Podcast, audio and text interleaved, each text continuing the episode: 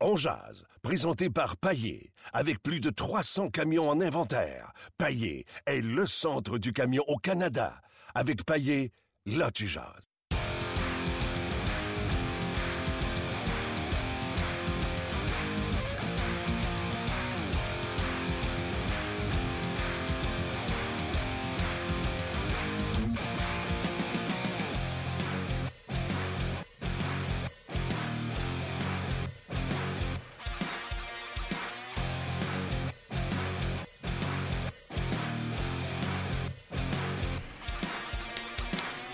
Bonjour et bienvenue à On Jase, édition du 2 décembre 2016. Noël, c'est dans pas long. Le Canadien qui est toujours sur la route à San Jose pour affronter les Sharks de San Jose. Le Canadien n'a pas gagné depuis 17 ans. Depuis 1999, le Canadien n'a pas gagné à San Jose, le Shark Tank. On va en parler avec Marc Denis. Comment ça? C'est qu'il y a dans l'eau à San Jose? Pourquoi on ne gagne pas là-bas? Marc Denis qui est à San Jose. Qu'est-ce qu'il y a dans l'eau à San Jose? Ouais. Des requins. Merci beaucoup. Je m'excuse, c'est pas moi qui ai le contrôle sur son micro. Alors, on vit avec. San Jose ce soir, les Kings de Los Angeles dimanche et les Blues de Saint-Louis mardi. On va parler, parlant des Blues, on va parler avec David Perron également aujourd'hui, et parlant des Kings dimanche, on va parler avec Luc Robitaille qui est bien occupé avec le 50e anniversaire des Kings de Los Angeles. Je vais demander, moi, coudonc, comment ça qu'il n'était pas sur le pas une statue, mais c'était un monument. Un monument. C'est beau ça, de Luc, un monument. Merci. Donc, comment c'est? Lui, il n'était pas sur le monument. C'est une règle, tu n'as pas le droit d'avoir une statue puis d'être sur le monument. C'est une règle qui n'était pas écrite. Le Canadien qui est en congé depuis 3 jours. Alors, hier à l'entraînement, aucun changement dans les trios du Canadien, sauf, bien sûr, Brian Flynn qui va être à la droite de Mitchell et de Mitchell et de... Oui? Dano, merci. De Mitchell et Dano. Et bien sûr, Terry a été retourné dans la Ligue américaine de hockey à la suite du retour de Brian Flynn. Donc, ça va faire du bien, ce retour-là sur le 4e trio. Ça a l'air peut-être banal pour vous, mais c'est un trio que Michel Therrien peut utiliser contre les meilleurs trios adverses. Ça veut dire, même s'il n'a pas le dernier changement, c'est pas un trio qui est coûteux pour lui. Et à eux trois, avec leur vitesse, ils génèrent beaucoup de production offensive. En tout cas, ça allait bien en début de saison, donc c'est quelque chose qui pourrait se poursuivre du côté du Canadien de Montréal. Marc Denis, salut! Salut Martin, comment ça va? Ça va très bien toi-même? Good. Écoute, première question que je vais te demander. T'es où, toi, en 1999? 1999, je commençais. C'était-tu mon année recrue ou c'était ma deuxième année? Ça dépend quand c'est arrivé. C'était peut-être ma deuxième année dans la Ligue nationale de hockey, puis je jouais pour l'Avalanche, ça veut dire. L'Avalanche Cadeau, où ouais, tu as connu une saison de 9 victoires, 8 défaites, avec un pourcentage d'arrêt de 917, avec 3 blanchissages. Donc, 3 de tes 9 victoires par blanchissage. Ça, c'était ma première année complète, ça veut dire. Ouais. J'avais commencé en 96, mais ça veut dire 89 points. C'est ma première année complète là, dans la Ligue nationale. J'étais le second à Patrick Roy. Fait une vingtaine de matchs, j'étais quand même pas si pire. Est-ce que tu considères que ça fait longtemps? Oui. Ça fait quand même un bail. Puis je sais très bien où tu t'en vas avec ça. Mais oui, ça fait longtemps. Hey, ça fait un bail que le Canadien n'a pas gagné à San Jose. C'est l'enfer. Hein? Ça fait un bail. C'est sûr que le Canadien joue ici seulement qu'une fois par saison. Il ne faut pas paniquer non plus. C'est pas la plus longue séquence de l'histoire. Mais en 7 ans, là, ça fait longtemps. C'est Craig Rivet qui avait marqué le but gagnant en période de prolongation. Si je ne me trompe pas, c'était le voyage où malheureusement Brian Savage s'était blessé.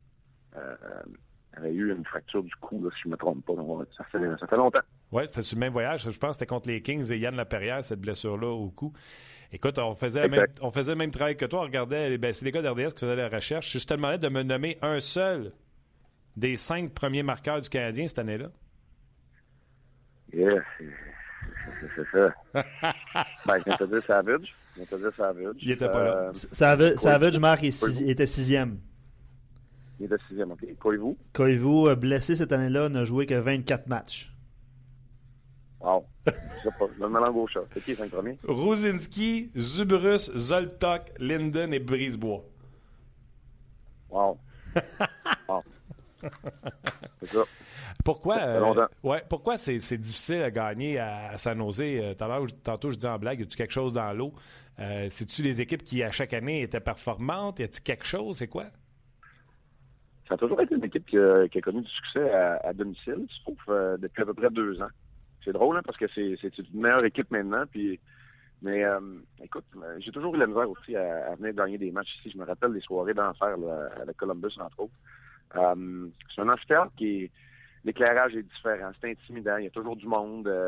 Je sais pas, c'est difficile à expliquer, mais faut que tu passes les 10 premières minutes. Il y a des amphithéâtres, là, c'est un peu l'adage, là, un peu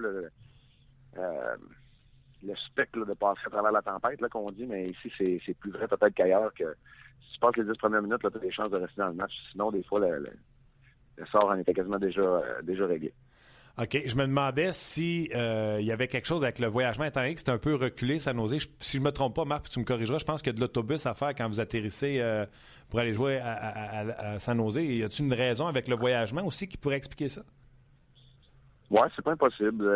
Tu sais, Anaheim, Los Angeles, je veux pas, c'est un à côté de l'autre. San Jose est seul dans le nord de la Californie. Puis quand tu arrives après un match, t'as 1 heure et quelques... d'autobus à faire parce que tu atterris à Oakland, tu es souvent dans une situation de 2 matchs en 24 heures parce que tu arrives de Los Angeles ou d'Anaheim. Alors, non, ça y est pas étranger. C'est la première année où le Canadien a un calendrier un petit peu plus aéré pour venir en Californie. Habituellement, c'est 3 matchs en 4 soirs, puis on s'en retourne. Alors, peut-être que ça pourra jouer à l'avantage du Canadien, mais c'est pas un match qui est gagné d'avance. Les Sharks qui vont très bien en plus là, par le temps qui court. Oui, entre autres avec Brent Burns. Et d'ailleurs, c'est la question, Marc, que je pose aux gens. On jase. Ouais. Tu as un défenseur à prendre pour partir de ta franchise. Les Canadiens ont Shea Weber. Ce soir, ils affrontent Brent Burns et les Sharks. Dimanche, ils affrontent Drew Doughty. Et mardi, ils affrontent... Moi, j'ai mis Shattenkirk parce qu'hier, il a réussi 4 points dans le match. Mais les gens m'ont corrigé en disant « T'aurais dû mettre Pietrangelo ». Qui tu prends pour partir de ta franchise parmi ces gars-là? Pietrangelo, c'est le plus jeune de la gang. Mais pour moi, Doughty, c'est le plus complet. Ouais. Brent Burns, là, puis on va en parler ce soir dans beaucoup de catégories de statistiques avancées, Vlasic en avant de Brent Burns. Là. Mais Brent Burns, c'est une menace. C'est celui qui, tu sais, c'est l'électron libre, là. C'est le gars qui peut se promener un peu partout, qui est le 4e attaquant, puis il va te faire mal. Là, un tir des ligues majeures, c'est celui qui décoche le plus de tirs vers le filet de toute la Ligue nationale aussi, même si c'est un défenseur. Alors, tu sais, c'est une menace offensive de son côté, là, défensive du côté de l'adversaire, en tout temps, beaucoup plus que peut-être tous ceux que tu m'as nommés. Il y a peut-être Ekman-Larsson, que je mettrais dans le tas, qui est aussi menaçant, et Karlsson à Ottawa. Pour le reste, là, pour moi, c'est vraiment défenseur offensif par excellence, Brent Burns. Puis il joue des grosses minutes, il joue plus de 24 minutes, il est robuste, il se déplace, il est fluide sur patin pour un cas de sa grosseur. Alors, faut le voir aller. Faut que tu lui fasses jouer des minutes très difficiles. Faut que tu essaies de le faire jouer à 200 pieds de ton filet, faut que tu essaies de le faire jouer derrière la ligne des buts. Des mises en échec percutantes contre lui, c'est difficile, mais il faut au moins que tu t'assures d'avoir un contact physique pour que ça soit difficile pour lui, là, un coup rendu en fin de match, pour ne pas qu'il fasse la différence du côté des Sharks. Lui, sa grosseur, son patin, sont des choses, entre guillemets, qui sont intimidantes là, venant de sa part. Là. La barbe. La barbe. La barbe aussi. C'est soude quand il sort de l'aréna. C'est soude, c'est à toute l'équipe. Ouais. Parle-moi de l'attaque du Canadien ou le pas d'attaque du Canadien. Hier à l'entraînement, on a gardé les trios intacts. Est-ce que c'est la bonne stratégie? Le Canadien a ses 8 derniers matchs, 3 victoires seulement, dont 10 buts seulement à 5 contre 5 lors des 8 derniers matchs. Je commence à trouver ça un petit peu alarmant, Marc. Ouais, c'est pas la seule équipe, là, cependant. Faut se le dire, là. Les matchs sont serrés, les matchs sont défensifs. Par les Oilers d'Edmonton qui en marquent 6 à tous les soirs, là. Ça, c'est une histoire différente. Tu sais, oui, on a gardé les trios intacts. Ce que j'aime du côté du Canadien, c'est que là, on vient d'insérer Brian Flynn dans la formation. J'aime Brian Flynn. C'est pas un joueur qui est flamboyant, là. Il attirera pas les regards ou l'attention de l'adversaire, mais j'aime le fait qu'il donne un 4e trio stable aux Canadiens. J'ai vraiment, mais vraiment pas détesté le trio de Lehkonen, Desharnais et Shaw, moi, dans le match contre Anaheim. Probablement le meilleur trio tout au long de la rencontre. Okay. Garder le trio à Radulov-Galchenyuk, c'est correct aussi. C'est ailleurs. Pour avoir ton équilibre, là, c'est ailleurs qu'il faut que ça vienne, cette petite offensive-là. Oui, et là, ça va faire du bien. On peut rire du retour de Flynn, mais revoir Flynn, Mitchell et Dano ensemble, ça va faire du bien sur la route en particulier. Ben, c'est parce que là, tu peux utiliser tes quatre trios, puis t'as pas peur dans n'importe laquelle des situations. C'est peut-être pas le trio de Bernac et de mise en jeu en territoire défensif, mais encore là, avec Sharp et Lehkonen, c'est correct. Tu sais, tu parles de situation alarmante. Moi, quand je regarde ça du côté du Canadien, à chaque fois qu'on vient dans... C'est un exemple, là, mais ici, dans l'Ouest, moi, ce que je retiens, c'est que là, tu viens d'affronter Getzlaff et Kessler. Ce soir, tu vas affronter Thornton et Couture, et tu vas aller affronter Carter et Kopitar comme les deux premiers centres à Los Angeles. Tu sais, c'est difficile de rivaliser. Tu as de la difficulté à rivaliser au niveau de la production offensive, tu as de la difficulté à rivaliser au niveau de la force physique.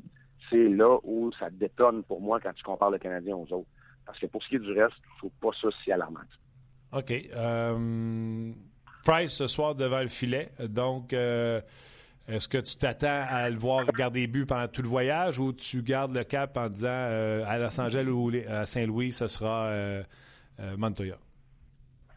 Écoute, on ne nous a pas donné d'indice du tout du côté du Canadien. On nous dit qu'on a un plan bien établi et qu'on va le suivre. Moi, vite, là, quand on est parti pour le voyage, j'avais identifié le match à Los Angeles parce que c'était un match en après-midi. Je l'avais identifié celui-là. Mais c'est le genre de voyage avec une cédule aérienne qui permet peut-être d'utiliser juste un gardien de but aussi. Alors, je sais pas. Je sais vraiment pas. Je sais qu'il y a un plan, puis je l'ai dit souvent qu'il faut pas que tu déroges du plan parce que c'est la meilleure façon de faire. Mais quand tu as une cédule aérée comme ça, c'est là où tu peux aller peut-être au match par match ou au jour le jour, voir l'état de santé de tout le monde. Mais pour l'instant, Carey Price est frais et dispo, il est en santé. Et c'est lui qui donne la meilleure chance de gagner tous les soirs. Alors pour l'instant, là, je sais pas, je suis quasiment en train de revenir sur mon propre plan initial, mais je sais que les Canadiens en ont un, ils vont le suivre à la lettre, ça c'est sûr. Surtout, puis tu sais, on veut pas être prophète de malheur. Moi, ce matin, j'ai dit, si le Canadien remporte juste un match, à quelque part, on sera obligé de regarder le voyage puis de dire, le Canadien joue pour 500. Tu sais, mettons qu'il y a une défaite en prolongation, tout ça. Moyennant une victoire, le Canadien joue pour 500, puis on va dire, c'est un voyage dans l'Ouest, c'est pas facile, bravo, ils sortent de là avec 500. Mais en devenant une défaite ce soir, là, c'est-tu là que t'es porté à dire, hey, j'ai besoin d'une victoire, Los Angeles, c'est juste dans 2 jours, je reviens avec mon gardien de but numéro 1? Tu peux être tenté. Moi, je pense que c'est le danger. J'aime mieux que tu planifies comme il faut puis que tu te dises, regarde, on a quand même 2 jours. Au Pirelli, Carey Price n'embarque pas sur la glace ce matin. Ou, tu sais, moi, je pense qu'il y a moyen de gérer ça beaucoup plus. Tu sais, dans le fond, la décision, moi, je pense qu'elle peut se prendre. Bon, en fait, il faut qu'elle se prenne nonobstant du résultat. Il faut qu'elle se prenne en fonction du processus. C'est ça qu'on nous répète de toute façon du côté du Canadien, que le processus est important. Alors, tu sais, moi, je pense que le processus doit influencer ta décision pas mal plus que le reste. Marc, avant que je te laisse, une dernière petite question personnelle. Qu'est-ce que toi ou les joueurs vous avez fait pendant 3 jours à vous maganer au soleil de la Californie? Ouais, ben là, le soleil de la Californie, on s'entend, là, il fait à peu près 12, là, fait que c'est pas... On reste pas étendu au soleil, mais c'est sûr qu'on n'est pas dans la tempête de neige du Québec. Écoute, moi, j'en reviens pas sérieusement, là, tu sais, c'est 2 jours de congé, puis moi, quand je vois, là, une journée de congé, on était tout de suite sur le terrain de golf. Je croisais Pierre Allard il y a 2 jours, puis... Il s'en allait au gym avec une couple des joueurs. Il y avait des joueurs qui s'en allaient là. Fait que, non, sérieusement, ça fait du bien d'être capable de pratiquer. Là, ça a été un entraînement très intense. Si Martin, on est là, on envoie beaucoup d'entraînements. C'était un entraînement très intense. Pas très long, 1 heure à peu près, mais très intense sur la patinoire. Les gars avaient été s'entraîner avant aussi dans le gym. Non, les gars sont vraiment sur la tâche. Puis, il y a quelque chose de différent. Je sais que les matchs n'ont pas gagné dans l'Ouest, mais il y a quelque chose de différent à propos de cette équipe-là quand même cette phase. Tant mieux. Et juste pour mon information personnelle, puis les gens qui nous écoutent, on veut savoir, les joueurs professionnels, quand il y a 3 jours comme ça de congé, est-ce qu'il y a couvre-feu tous les soirs ou c'est seulement la veille d'un match? Ben, tu sais, pour être honnête, là, moi, j'ai jamais eu de couvre-feu. J'ai pas. Dans l'Union nationale, moi, je pense pas qu'il y a de couvre-feu proprement dit. Là. Je pense pas que le coach fait le tour des chambres et il appelle. Même la veille d'un match, je me rappelle pas d'avoir eu de couvre-feu d'entraîneur qui disent que le couvre-feu est à minuit, exemple, ou à 10 heures. Je pense que tout le monde est laissé libre à lui-même. Ah ben, c'est juste dans l'ancien compte. Tabarnouche, je savais pas ça. Ben oui, mais c'est sûr que ça fait des bons téléromans. Des bons téléromans, c'est des bons films, là, mais c'est pas la réalité. C'est toujours bien des adultes, c'est des professionnels, les gars, quand même. OK. Ce soir, écoute, j'espère que tu es en forme. Tu seras là, bien sûr, pour l'émission d'avant-match. Et le match est à 22h30 ce soir, Canadien Sharks. Mais c'est le fun, c'est la fin de semaine. Fait qu'on va être correct pour vous écouter jusqu'au bout. C'est bon, salut Martin. Merci Marc, bye-bye. C'était Marc Denis en direct de San Jose. Lucie, là, il vit le décalage horaire. Il faut qu'il soit sur le piton à 10h30. Puis... Oui, d'ailleurs, j'ai envoyé un courriel ce matin et non un texto pour pas le réveiller. Ouais. Puis il m'a répondu aux alentours de 11h30. Là. Ce qui était pour lui 8h. Exact. Exactement. OK.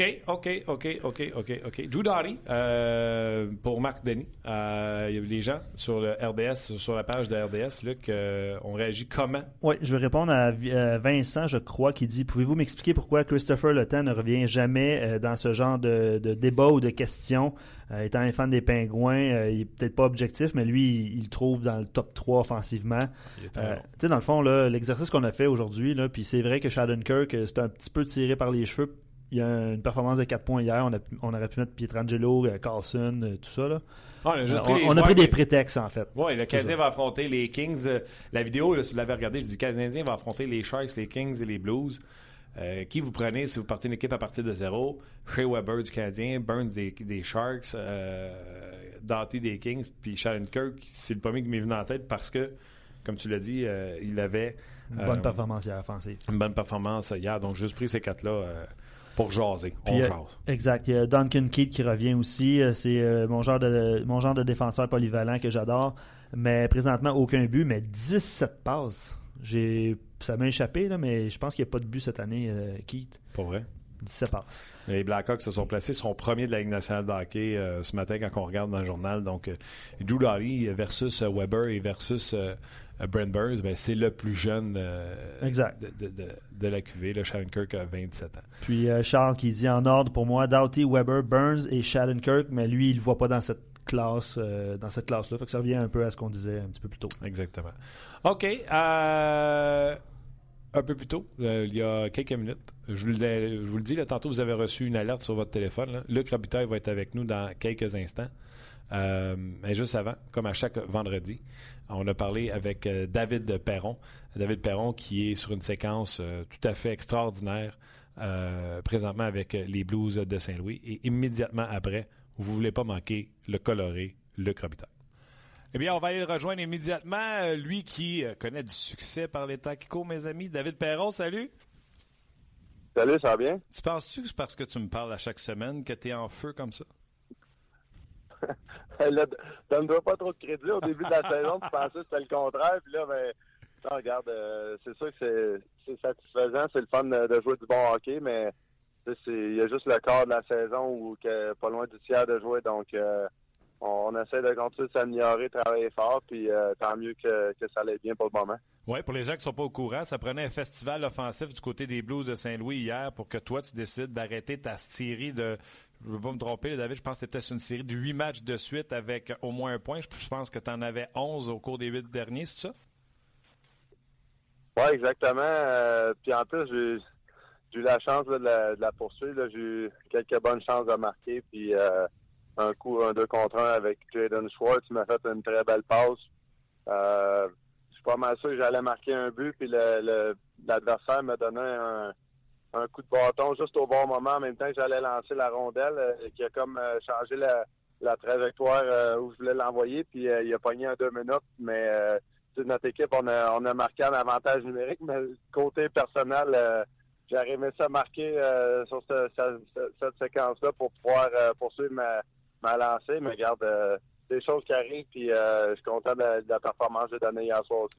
Tu avais connu des grosses saisons à l'époque avec les Blues de Saint-Louis, puis tout ça, mais présentement, tu penses-tu que tu connais tes meilleurs moments en carrière? Personnel, là, je parle. Oui, je te dirais que c'est sûr que j'aime le niveau de jeu que j'amène à tous les soirs, puis comme je te l'ai mentionné en début de saison, c'est pas relié avec les points à 100%. C'est sûr que ça prend aussi... des performances offensives pour justifier le temps de glace, plusieurs choses de même que l'entraîneur peut me donner, puis je suis content de pouvoir lui apporter ça.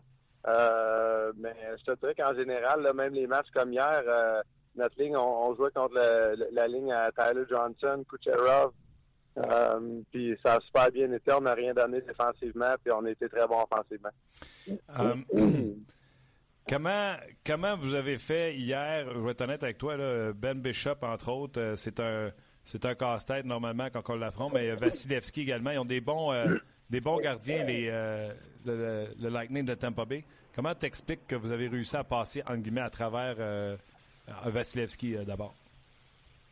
Oui, je connais Bishop un peu. J'ai joué avec Saint-Louis dans le temps, puis pas mal sûr qu'il était déçu de ne pas avoir eu le départ. Là. Il vient de Saint-Louis. Ça aurait été quand même spécial pour lui à chaque fois qu'il joue ici. Mm-hmm. Puis, regarde, Tarasenko, il a joué un excellent match. Il a été opportuniste. Puis, je pense que la première présence sur la patinoire du match, il score un gros but pour nous autres. Après ça, premier power play, il score un autre but. Donc, ça a changé l'allure du match. Là, on a eu beaucoup d'avantages numériques, pas beaucoup de désavantages numériques. Donc, je pense que ça a été une grosse différence. Et aussi le fait que, comme je t'ai mentionné, là, notre ligne, puis quand je dis notre ligne, c'est plus passe Stastny. Il y a un gros travail défensif. On joue avec Pietrangelo, puis bon Mister. Puis c'est de trouver le moyen de marquer des buts, mais aussi d'être très bon défensif. Puis hier, on a fait un bon travail. Vous avez joué contre Kucherov hier, qui connaît tout un début de saison de son côté. Même si tu étais supposé de l'arrêter hier, il s'est claqué quand même 2 points, juste te dire comme ça. Ouais. Tu penses-tu que, parce que les comparaisons se font entre autres avec Tarasenko, tu penses-tu que c'est ce joueur explosif, excitant qui pourrait réaliser l'exploit d'avoir 1 point par match cette saison? Oui, probablement. Regarde, c'est sûr que Kucherov, on voulait l'empêcher qu'il n'y ait aucun point hier. Côté de notre ligne, on essaie on l'a réduit à 0 point, honnêtement, quand il jouait contre nous autres. Là, les buts qui se sont marqués, c'était pas contre nous autres. Je sais pas qu'est-ce qui s'est passé sur la patinoire. Mais, ouais, Kucherov, puis Tarasenko, c'est spécial de les voir aller. Puis, j'ai l'impression qu'ils vont être dans le top 5 là, des marqueurs pour plusieurs années encore. Puis, c'est drôle parce que Tarasenko, il a joué un gros match hier contre Kucherov, puis un des derniers gros matchs qu'il a joué, c'était contre Washington, contre Ovechkin. Ah. Donc, en espérant qu'on joue plusieurs Russes prochainement, parce qu'il élève son jeu d'un grand, on dirait. Mais d'abord, tu vas être correct mardi contre le Canadien. Galchenyuk et Radulov, c'est les pierres angulaires à l'attaque chez les Canadiens. Ah, ben, regarde, on va voir, puis si c'est ça qui arrive, il va falloir en reparler vendredi prochain. OK. Encore une fois, je prends des notes. Question que je posais aux gens aujourd'hui sur le Facebook de RDS. Puis là, ça va être délicat pour toi, mon David. On jase. C'est le titre de l'émission. Tu pars une franchise aujourd'hui. J'offre aux gens, parce que Canadien va affronter les Sharks de San Jose. Donc, j'offre aux gens Brent Burns, Shea Weber, Drew Doughty, le Canadien affronte les Kings dimanche, et le Canadien affronte les Blues mardi. Et Kevin Shattenkirk vient de se claquer un match hier de 4 points. Alors, si tu commences une franchise, je demande aux gens, qui est votre défenseur?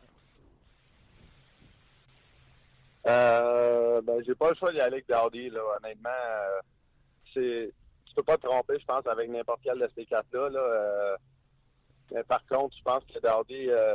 il y a un peu le même punch offensif que Burns et Shattenkirk vont amener. Côté qu'il drive le jeu, là, puis tu sais, je veux pas rabaisser Weber parce qu'il y a aussi du punch offensif, mais c'est différent. C'est plus une fois établi dans la zone, une fois qu'il peut établir son lancer.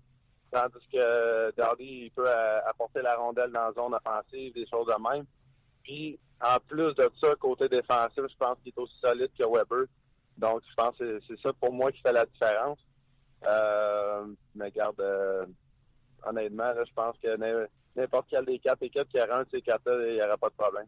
Et tu sais, je sais que tu joues avec Shattenkirk puis que tu parles à Montréal, fait que tu veux pas écorcher les gens. Mais tu sais, exemple Doughty, il y a l'âge, il y a plein de facteurs aussi dans l'équation à prendre en considération. Puis je pense pas, comme tu l'as dit, qu'il y a une mauvaise réponse. T'sais, dans le cas de Shattenkirk, meilleure saison l'an passé, là, à 44 points, il a déjà fait 45 points, mais tu sais, on regarde les buts marqués, c'est sa plus grosse saison en termes de buts aussi.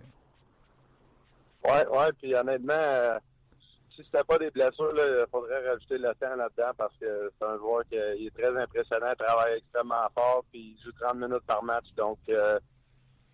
pour moi, le temps, ça en est un qui se rapproche le plus de Doughty de ce côté-là, côté offensif et défensif. Puis Doughty, tu sais, il marque plus peut-être 65 points comme il avait fait dans ses première ou deuxième saison.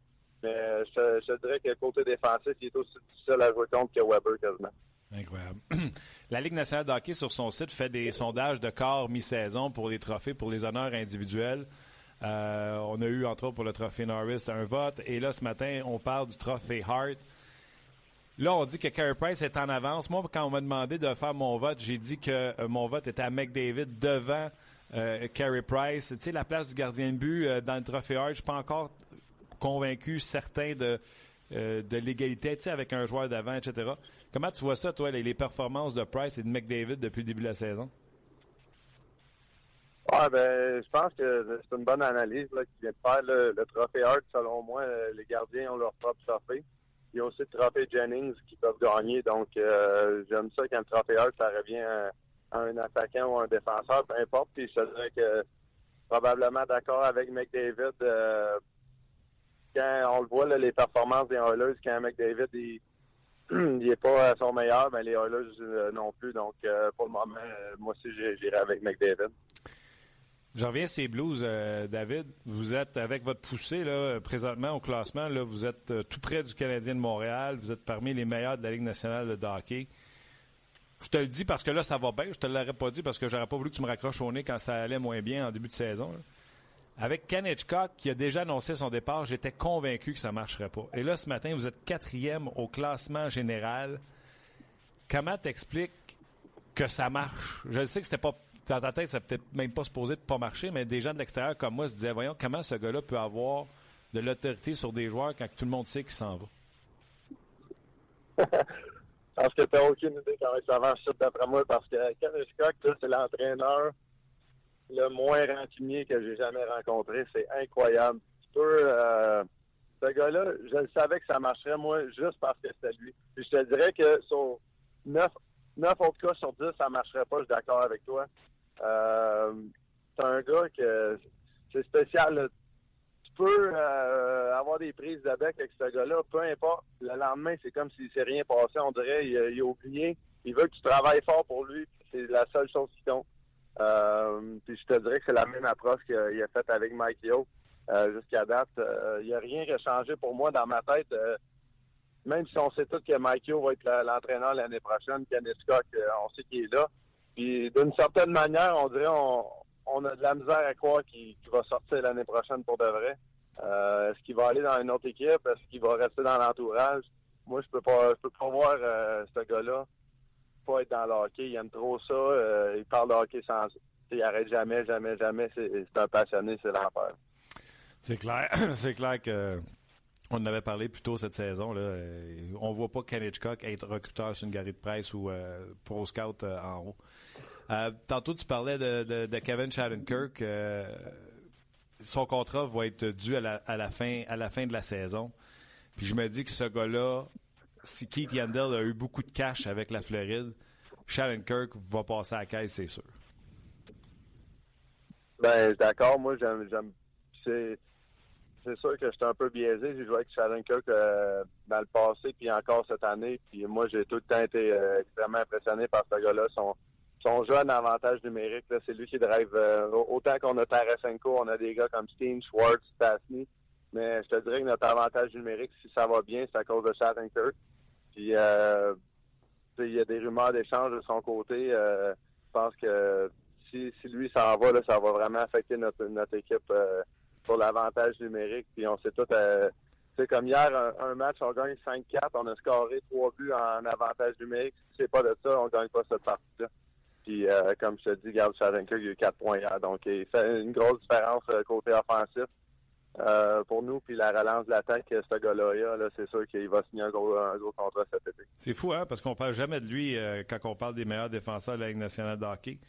On dirait que c'est le gars qui est toujours oublié. Oui, mais il est en arrière de Pietrangelo sur certains points, puis Pietrangelo fait l'équipe Canada, donc le monde se dit « Ah, ben regarde, il doit être un peu moins bon que Pietrangelo. Puis, regarde, selon moi, c'est juste 2 défenseurs différents. Qui ont des attributs que un, tu sais, Pietrangelo, il est excellent défensif avec son bâton pour couper les lignes de passe, peu importe c'est quoi. Puis Shattenkirk, ben c'est plus le côté offensif. Puis je pense qu'il aimerait ça rechercher justement là J'ai pas parlé de ça, mais c'est un feeling que j'ai. J'ai l'impression qu'il aimerait ça avoir plus de responsabilité défensive pour prouver à tout le monde qu'il est capable de faire le travail aussi, puis pas juste être vu comme un joueur offensif là, en tant que défenseur. OK, avant de te poser ma dernière question sur le hockey mineur, je vais te dire que au moment où on se parle, je te déteste. Je fais un pot de hockey sur RDS, je t'en ai parlé. J'ai dit qu'il y avait un groupe de joueurs québécois. Je te les avais énumérés. Je t'avais dit qui tu prendrais dans ce groupe de joueurs québécois-là. Tu y faisais partie de ce groupe-là. Tu aurais pu me dire, prends-moi Martin, je vais connaître une sapristi de bonne saison. Mais non, tu m'as envoyé dans le champ en me disant de prendre Jonathan Drouin. Et là, tu viens de te claquer, 11-13 points dans les 8 derniers matchs. Donc, tous ceux qui ont pris David Perron et qui t'ont pas écouté me lessivent présentement dans mon pot de hockey. Ah, ben regarde, la saison est encore jeune, puis je prévoyais pas d'être un passager non plus, puis de rien accomplir. Fait que c'est la seule affaire que je peux dire, là. Puis je me mets beaucoup de pression sur les épaules pour performer, puis peut-être que de ce côté-là, j'essaie de m'en aller un peu. Ouais, c'est sûr que de ce côté-là, j'ai répondu, puis regarde, comme je te dis, là... je m'attends quand même que Drouin va... je pense qu'il y a eu une blessure en début de saison ou quelque chose, il s'est passé quelque chose. Puis je m'attends à ce que son jeu s'améliore de plus en plus cette année. Il continue de vieillir.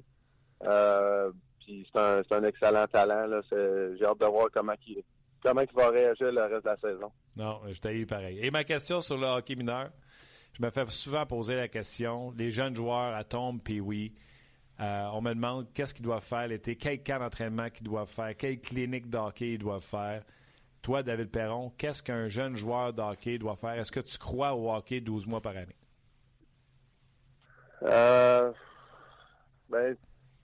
Oui et non, ça dépend.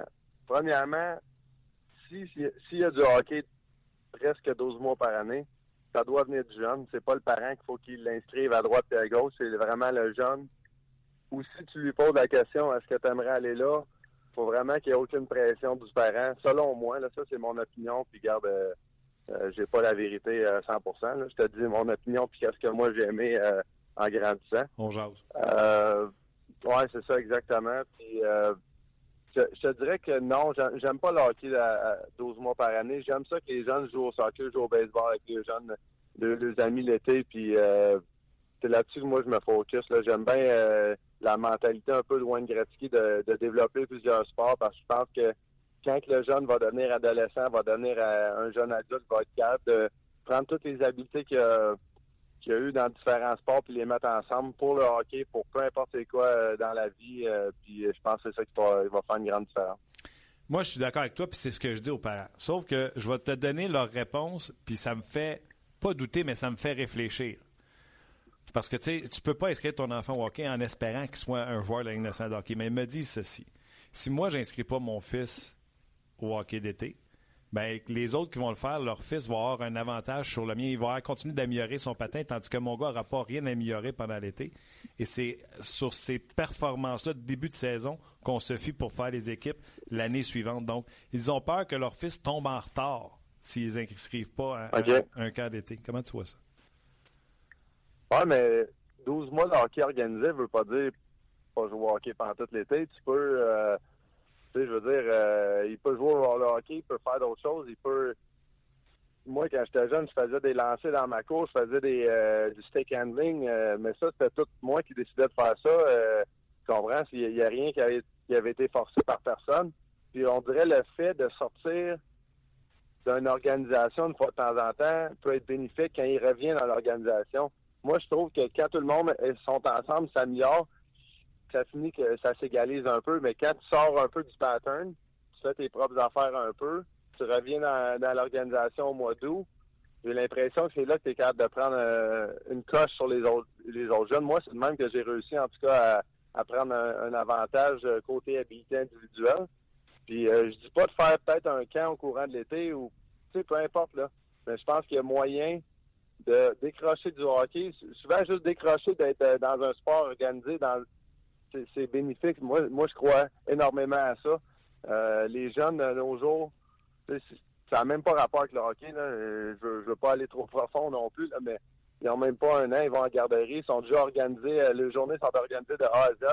puis d'être juste des enfants, d'être capable d'être créatifs, faire les propres choses, je pense que ça peut être bénéfique. Très sage, David Perron, très sage. Je te souhaite un bon succès pour la suite des choses. As-tu toujours hâte d'affronter les Canadiens quand tu t'es vu arriver sur le calendrier? Ben ouais, ça c'est sûr. Je regarde tout le temps les dates là, cette année quand on va jouer, puis c'est la semaine prochaine. Donc, j'ai extrêmement hâte, puis j'espère d'avoir une bonne performance. Tu n'as jamais joué au Canadien, mais mets-tu de l'argent sur le tableau pareil? Qu'est-ce que tu penses? C'est sûr à 100%. Oh! Ben oui, regarde, c'est drôle, j'ai jamais joué pour le Canadien, mais c'est tout le temps une équipe que je veux battre le plus possible. Puis c'est le temps spécial parce que je sais qu'il y a beaucoup de gens qui me connaissent ou peu importe, qui m'ont connu en grandissant puis qui regardent le match. Donc j'essaie de jouer le meilleur de moi-même. Puis c'est drôle parce qu'en grandissant, je commence à dealer avec la situation mieux. Je trouvais que j'étais nerveux en début de carrière, surtout quand je jouais à Montréal, mais tranquillement, pas vite, plus que l'expérience rentre. Là, je commence à vraiment être capable de jouer mon match puis pas penser que j'étais à Montréal. Je jouais comme si je jouais contre les Ducks à même, peu importe. Donc, je vais essayer de donner une bonne performance pour les gens qui me suivent. David, amuse-toi mardi, puis on se reparle la semaine prochaine. Parfait, merci Martin. Bye. En semaine, de 5h30 à 9h, démarre ta journée en Lyon avec Énergie le matin. Avec Dominique Carpin, Mélanie Médard, Jonathan Roberge, Martin Lemay et Marc Denis. Seulement sur Énergie. À Montréal, Énergie le matin. Énergie. Oui, David Perron, qui est très intéressant encore une fois. Le hockey mineur, faut que ça vienne du kid. Parler également de ses performances qui vont bien présentement. Il nous a terminé ça avec... Le Canadien, let's put some money on the board. On met de l'argent sur le tableau. Le Canadien qui sera avec les visiteurs à Saint-Louis pour affronter les Blues. Je salue Patrick Roy qui travaille avec nous dans la salle des nouvelles RDS, rédacteur en chef du site internet de RDS, qui est allé chercher au bon moment David Perron dans son pool. Pour vrai? Ouais. Alors Perron va bien parler tant que cool. Il aurait pu être un Canadien de Montréal, je dis ça de même. Ouais. Il aurait pu. Luc Robitaille, ça s'en vient. Juste avant, on va aller à vos commentaires sur la page de On Jase. Oui, plusieurs commentaires. Puis c'est ça qu'on voulait un peu provoquer avec la question. Puis la question sur les défenseurs, On Jase, c'est sûr. Mais les top 3, les top 5 puis les top 10 des défenseurs, c'est jamais les mêmes selon qui écrit. On s'entend là-dessus. Ouais. On a oublié souvent... on oublie souvent le nom de Victor Hedman qui a été souligné. Oui. Puis, le nom qui était souligné une fois aussi, c'est celui de Ryan Suter. Oui, il y a eu une bonne saison cette année. Puis, c'est Gaétan qui disait, tu sais, le nom de Subban, là, depuis qu'il joue pas avec les Canadiens, ne revient plus dans ces discussions-là. OK, c'est fini. Non, mais piqué. Ouais, c'est ça. Piqué restera piqué. Ouais, Jean-Gabriel qui dit tellement de bons choix pour ma part, c'est Doughty all the way, sinon rapport qualité-prix. J'irai avec Ekman-Larsson. Oui, Ekman-Larsson, je l'aime beaucoup à droite, lance à droite. Mais comme on l'a dit tantôt, c'est les gens qui n'ont pas regardé la vidéo parce que je l'expliquais dans la vidéo. On prend les joueurs que le Canadien va affronter prochainement. De Los Angeles, San Jose et les Blues de Saint-Louis. Quelques petites nouvelles dans la Ligue nationale de hockey, Luc. Oui. D'abord, Luc Gina. Pas Luc. Pas Luc, s'il vous plaît. On le salue d'ailleurs. Excusez. Éric Gélina n'a pas été réclamé au ballottage. Du côté de l'Avalanche Colorado, hier, on en parlait. Donc, on ne voit pas une amélioration du côté de Gina en faisant son acquisition. C'est bien correct. On pense qu'on a mieux. Oh oui. Alors, puis le Canadien avait un des derniers choix, donc il est passé parmi toutes les équipes. En fait, probablement que personne a levé sa main. A levé le flag, non, dans son cas, lui. Donc, devra se rapporter au club-école dans la Ligue américaine de hockey. Luc Robitaille, le Canadien affronte les Kings dimanche, 15h. Le match est sur RDS. Oui. Le dimanche est sur RDS. Oui. Donc, ce sera un match à ne pas manquer également. Luc Robitaille qui est bien, bien, bien occupé avec le 50e. On lui a parlé un petit peu plus tôt. On écoute. Quand on dit l'expression, le plaisir de parler avec, mais là, c'est vrai. Luc Robitaille, salut. Comment ça va? Ça va bien, vous-même? Oui, ça va bien, ça va bien. Good. Les Kings aussi vont bien. Et là, quand la saison a commencé et qu'on a perdu Jonathan Quick, on était sûr que ça allait être le désastre. On a connu ça, nous autres, à Montréal, pour garder le but numéro 1. Ouais, c'est pas facile dans ce temps-là. Hein? Comment ça, les Kings vont si bien que ça, malgré l'absence d'un grand gardien comme Jonathan Quick? Ben écoute, on a quand même Drew Doughty à défense, on a des Jake Muzzin, on a manqué Kopitar un bout de temps, et Jeff Carter. Je pense que tous nos joueurs se sont relevés en équipe, et puis on était chanceux aussi, on a monté 3 jeunes, les mineurs, qui jusqu'à maintenant, ils jouent très bien, Gravel, Forberg, Kid Nick Dowd au centre, donc je pense que les jeunes nous ont aidés, ils nous ont donné un bout d'énergie, puis Peter Budaj, jusqu'à maintenant, ben, il a fait une très bonne job pour nous autres. C'est incroyable, hein? C'est un conte de fées. Le gars se retrouve dans la Ligue américaine pour plus d'un an. Puis là, il est dans le sommet des statistiques chez les gardiens. C'est vraiment extraordinaire. Oui, écoute, jusqu'à maintenant, là, il fait une très bonne job. L'année dernière, c'était un des meilleurs gardiens dans la Ligue américaine aussi. Donc, on savait qu'il était capable de faire une bonne job. Dis-moi, Luc, tes joueurs, quand on perd notre gardien de but numéro 1 comme ça, puis on ne voit pas beaucoup de matchs des Kings de Los Angeles à Montréal. On voit que les statistiques des joueurs vedettes en général sont un peu en baisse par rapport à d'habitude. Est-ce que c'est parce qu'on resserre la défensive pour avoir un jeu plus structuré, étant donné qu'il nous manque un élément aussi important que le gardien du numéro 1? Ben, disons que nous autres, si on joue d'une façon que nos meilleurs joueurs, c'est nos meilleurs joueurs défensifs, donc Jeff Carter, Andrei Kopitar, Drew Doughty, donc sont pas vraiment à propos de leurs statistiques. Ces joueurs-là sont plus à propos de nous aider à gagner. C'est pour ça qu'on a payé Andrei Kopitar comme si c'était un gars de 100 points, mais on sait que c'est pas un gars de 100 points avec nous autres, la façon qu'il joue. Mais disons que la façon qu'il joue, il fait que toute notre équipe au complet, ben, il joue de la même façon. Donc, c'est... écoute, faut que tu leur donnes les compliments aux joueurs. Moi, je trouve que c'est vraiment la façon dont nos joueurs jouent qui fait qu'on est capable de se tenir dans le peloton jusqu'à temps que Jonathan Quick revienne. Tu dis Kopitar, c'est un de mes joueurs favoris. Ce gars-là est complet, mais quel joueur de centre extraordinaire. Si on le permettait de tricher, s'il trichait, si c'était un joueur qui trichait, ce serait un gars de 80 points. L'an passé, il avait plus d'1 point par match à partir de Noël. Ce serait un gars d'1 point par match, voire 100 points dans la Ligue nationale, Luc. Oh, c'est un gars de 100 points, ça. Ça peut être facile pour lui, mais il sera pas. Mais on n'aura probablement pas 2 championnats. C'est ça. C'est ça la différence. Fait que donc, je pense que tout le monde aussi dans notre équipe, dans notre organisation, puis tout le monde joue comme lui, puis ça fait que on est une équipe qui est toujours difficile à jouer contre à chaque soir. Ça a fait de lui un capitaine. La nomination de transférer le capitaine, c'était inévitable. Exactement. Je pense que c'était un bon changement pour nous autres. C'est vraiment notre joueur clé. Et puis, je pense que ça l'aide aussi Dustin Brown dans l'autre côté. Donc, c'était une bonne échange. Dustin Brown il est quand même bien impliqué avec nos joueurs encore. Donc, c'est un bon changement pour tout le monde. Kopitar, je le disais tantôt, à partir de décembre l'an passé, 1 point par match, grosse fin de saison. Ça a été plus difficile cette année. Il a été blessé. Il vient juste de revenir au jeu. Luc, est-ce que c'était une blessure qui le traînait, qui l'empêchait de jouer à son meilleur, puis il a dû finalement s'absenter, ou c'était juste un lent début de saison? Non, il s'est blessé sur la route. Je me souviens plus exactement. Il s'est blessé sur la route. Et puis, écoute, là, on a pris notre temps. On n'essaie pas de faire nos joueurs venir trop vite, parce qu'on sait, nous autres, on essaie de bâtir notre équipe pour donner une chance à gagner un Coupe Stanley. Donc, mais c'est arrivé cette année. C'est pas arrivé durant la Coupe mondiale ou rien de ça. C'est arrivé lors d'un match.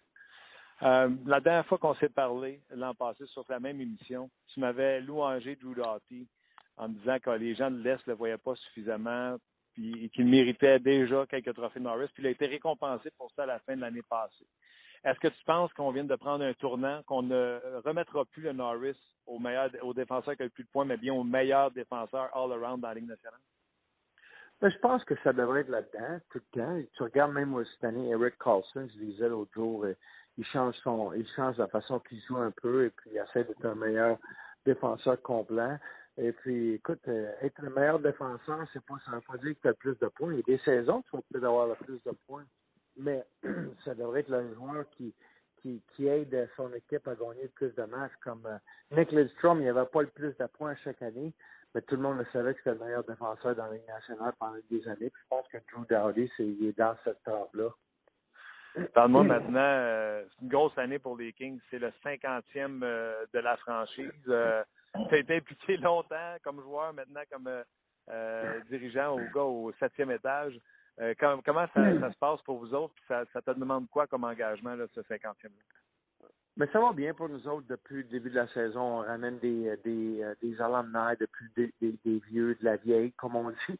Et puis c'était bien fun. Nos fans ils aiment bien ça. Le match d'ouverture, on a ramené l'équipe originale de là, 50 ans. Donc c'était vraiment spécial.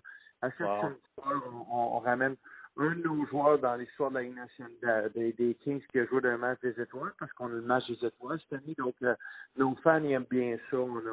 On leur a fait un nouveau gilet pour cette année, juste pour les samedis soirs. Et puis, on fait beaucoup de choses alentour de la ville aussi. On fait comme 50 actes qu'on donne de l'argent dans les fondations. Donc, on a beaucoup de travail à faire.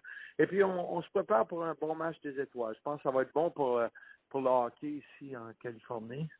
Et puis, on regarde bien ça, on travaille bien fort avec la Ligue, faire sûr que c'est bon pour soulever comme l'ampleur de la Ligue. Tu sais, un bon momentum en ce moment.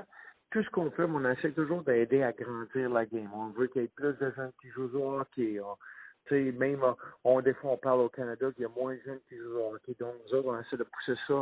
Autant qu'on essaie de pousser ça à Los Angeles, on essaie de pousser ça partout en Amérique du Nord. Oui, on a vu ça avec Austin Matthews, qui a été le premier choix au repêchage, qui est de l'Arizona. Donc, exactement. Ça commence à s'étirer. Dirais-tu, je t'écoute parler de tout l'engouement qu'il y a autour des Kings. Il y a eu l'époque, tu sais, Luc Robitaille, il y a eu l'époque Marcel Dionne, la grosse époque Wayne Gretzky. Mais là, avec vos deux championnats et tout ce que tu me racontes, dirais-tu que le hockey n'a jamais été aussi fort à Los Angeles, même plus fort que le stade de Gretzky à Los Angeles? Oui, je pense qu'aujourd'hui, c'est encore bien plus fort. Écoute, ça fait 6 ans en ligne qu'on est vendu à chaque match. OK. Et puis, tu regardes, si tu te promènes à Los Angeles, tu vois des gilets partout. Disons que dans le temps de Wayne, c'était vraiment bon pour le hockey en Amérique du Nord. Tu sais, moi, toujours au monde, il y a une équipe à Anaheim, une équipe à San Jose, à Phoenix, Dallas, même en Floride. Moi, je me souviens, avec Wayne, on faisait toutes ces villes-là dans les matchs hors concours, et puis c'est lui qui a vraiment aidé à pousser ça. Mais en Californie, je pense que le succès des Ducks en 2007, ils ont gagné la Coupe. Après ça, nous autres, on a gagné 2 autres. Puis là, en ce moment, les 3 équipes, c'est 3 équipes vraiment compétitives. Il y a un gros changement. Et puis là, on n'oublie pas aussi qu'on a 5 équipes de la Ligue américaine en Californie maintenant. Donc, ben oui. Il y a beaucoup de hockey qui se joue, et puis... chaque building a des bonnes crowds, donc c'est pas mal le fun. C'est intéressant. Écoute, dis-moi, avec le match des étoiles, avec tout ce qui se passe avec les Kings présentement, le fait que l'amphithéâtre est vendu, tu trouves-tu qu'avec San Jose, Anaheim, etc., c'est la division la plus difficile parce que les équipes qui s'en vont voir en Californie disent toutes la même affaire. C'est pénible, ce voyage-là. Oui, mais écoute, je pense que chaque division sont difficiles. Tu regardes, là, puis surtout, c'était ici, c'est comique. La seule équipe, on dirait, qui est partie et qui est en avant de tout le monde, c'est les Canadiens. Mais à part ça, tout le monde, on dirait que tu gagnes un match, t'es en première position, t'en perds un, t'es en dehors des séries. Donc, il y a beaucoup de compétition. Et puis, c'est sûr que ici dans l'Ouest, les trois autres grosses équipes, ça frappe. Il y a bien des gros joueurs. Mais disons que, tu sais comment c'est, à chaque année, il y a une division qui ressort d'un autre. Et c'est pas facile maintenant faire les séries. Hein. Il y en a juste 16 qui font sur 30 équipes. Donc, il y a 14 équipes qui rentrent pas. Donc, faut que tu compétitionnes pendant 82 matchs. Oui, puis les premières divisions souvent s'échappent, mais la distance entre le deuxième de division et le 9e qui fait pas les séries, la différence de points, souvent, c'est minime, Luc, pour faire les séries. Ah ouais, tu regardes ça, des fois c'est 4-5 points, fait que c'est pas beaucoup gros, c'est 2-3 victoires, c'est tout. Comment tu vois le Canadien de l'extérieur? C'est quoi? Qu'est-ce qu'on dit du Canadien en Californie du côté des dirigeants, là, des penseurs de la Ligue? On les voit comment?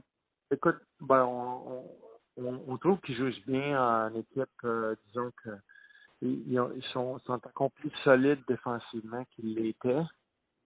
Je pense que l'addition de Weber, c'est différent. Écoute, Piqué, il a toujours été un très bon joueur, mais Weber, c'est juste un gars qui est solide dans sa zone et puis qui fait la bonne première passe. Mais écoute, tout le monde le sait que Carey Price est le meilleur gardien au monde.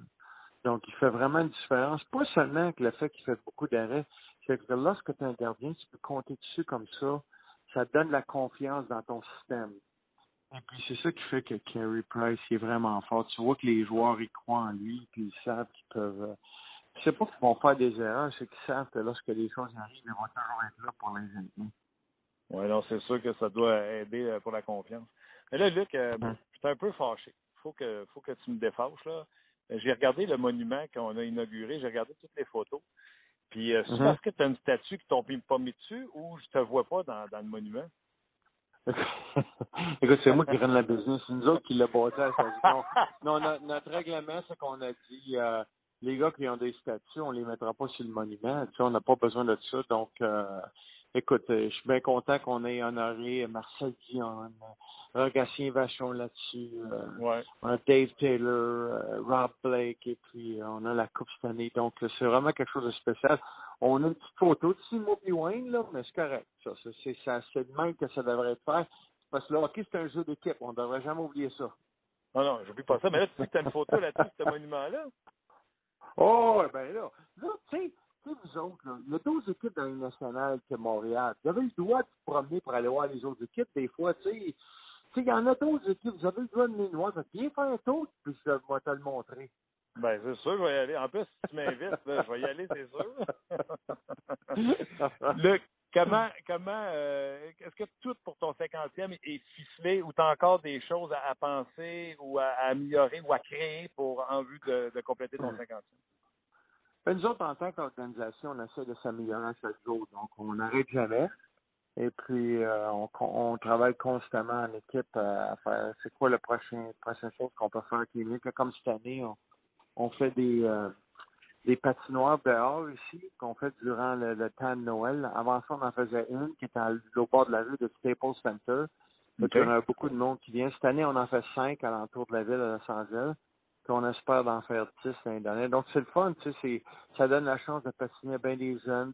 C'est dehors. Même, écoute, c'est pas le Québec. Il ne fait pas froid, mais il fait... C'est l'hiver pareil, puis on est dans le 50-60 degrés Fahrenheit ici. Donc, c'est le fun pour le monde d'avoir une chance de patiner, puis c'est les Kings qui offrent ça à tout le monde durant le temps de Noël. Excuse-moi, je vais te poser une dernière question puis te laisser aller, mais là, tu m'interpelles. Là. Une patinoire à Los Angeles, c'est quand même chaud. Et ça doit prendre des méchants compresseurs pour tenir ça glacé. Comment ça marche? Mais là, tu ne m'as pas écouté. Je viens de te dire que c'est 50-60 degrés Fahrenheit. C'est la même température qu'il y a dans l'aréna quand tu te dis. On est correct, nous autres. La seule affaire qui se passe, c'est s'il pleut. Mais il ne pleut pas souvent à Los Angeles. Fait qu'on est correct. J'ai pas eu le temps de sortir ma calculatrice, transformer tes Fahrenheit en Celsius. C'est ça qui m'a mêlé. Oui. La dernière question que je vais te poser, c'est que les joueurs auraient refusé le dernier offre patronale. On avait dit extensionner le contrat de travail puis on va vous permettre d'aller aux Olympiques. Toi qui as été joueur, mais là, tu es de l'autre bord de la table. Comment tu gères tout ça? Comment tu vois tout ça de l'extérieur, que ce soit les Olympiques, que ce soit l'extension du contrat de travail, comment tu te places là-dedans, puis comment tu fais pour délaxer, étant donné que tu as été des deux côtés de la table? Mais écoute, je comprends là, les joueurs de où qui viennent, parce que j'étais de l'autre côté, puis je pense que même Dano a fait une très belle job avec les joueurs, et puis, mais il y a un autre côté que je comprends, le côté de la business, comme des fois, je parle du monde, tu ne sauras jamais comment ça fonctionne, jusqu'au jour que tu vas être de l'autre côté. Tu sais. C'est pas ce que je pensais. C'est une business qui est pas mal plus dure. Mais disons que je pense que ce qui arrive en ce moment, c'est fun. Et je pense que Don Field et Matthew Schneider font une bonne job. Ils essaient de protéger les joueurs à chaque jour. Puis de l'autre côté, les propriétaires, ils essaient de protéger la ligue. Puis ils font sûr que les choses sont bien faites. C'est la même chose avec Gary. Gary... tout ce qu'il fait, il faut toujours qu'il regarde qu'est-ce qu'on peut faire pour améliorer la Ligue à travers les 5, 10, 15 prochaines années. Et puis, il faut qu'il y ait une vision à l'avant.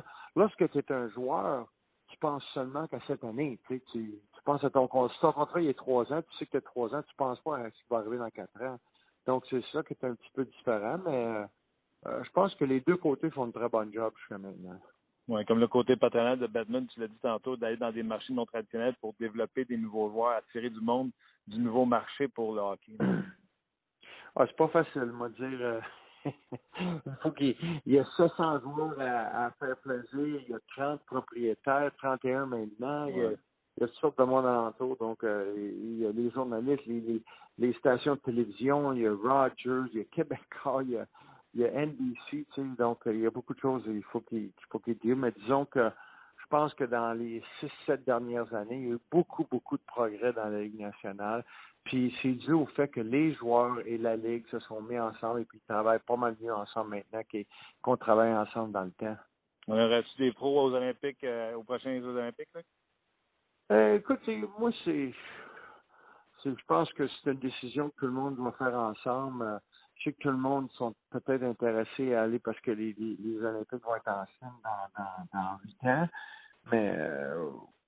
Pas dans 8 ans, je pense que c'est dans 6 ans, si je ne me trompe pas. 6 ans, ouais. Mais disons que, écoute, c'est pas facile, mais je sais qu'il y a bien des joueurs qui aiment ça, aller aux Olympiques aussi, tu sais, mais c'est juste des fois, il faut que tu regardes les changements de temps, à quelle heure que les matchs vont être télévisés, tout ça, donc c'est pas facile. Je pense que c'est une décision qui va se prendre entre, il va y avoir beaucoup de négociations de M. Bettman et de M. Fear, puis on va voir ce qui va arriver. Nous autres, on est assis et on regarde ce qui va arriver. En première rangée. Oui, c'est ça. Luc Robitaille qui est bien placé pour voir ce qui va se passer dans la Ligue nationale de hockey. Toujours très sympathique, Luc Robitaille. Il m'a dit que j'écoutais pas. Non, mais c'est. Puis il y a un commentaire qui dit 50 Fahrenheit, ça fait 10 degrés Celsius. Oui, c'est ça. Donc la patinoire va être molle un peu. Ah, non, ils ont des gros. Ils ont des. Sur réfrigération, ça c'est certain, mais... Ouais. Un moment cocasse de l'entrevue. On va dire ça comme correct, on s'amuse. Ouais. Donc, c'est interdit d'avoir la statue, comme il dit, c'est lui qui run le business. Donc, Luc Robitaille est toujours intéressant, et intéressant aussi le commentaire sur le Canadien de Montréal vu de l'extérieur. Tu vois que l'opinion des gens dans la Ligue nationale de hockey, là... Souvenez-vous du commentaire de Vlasic qui avait dit sur Weber... Coudon, regardez-vous les matchs dans l'Ouest des fois? Ouais. Ça venait du cœur, laisse-moi te le dire.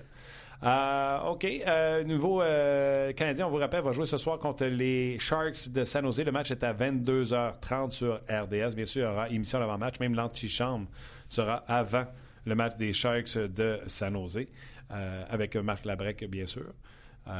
Donc, c'est à surveiller sur RDS. Faites vos jeux, mon cher ami. Oui, faites vos jeux. On s'en va enregistrer ça dans quelques instants. T'as quelle heure aujourd'hui, faites vos jeux? Je vais te dire ça. Je m'excuse, j'étais pas rendu là.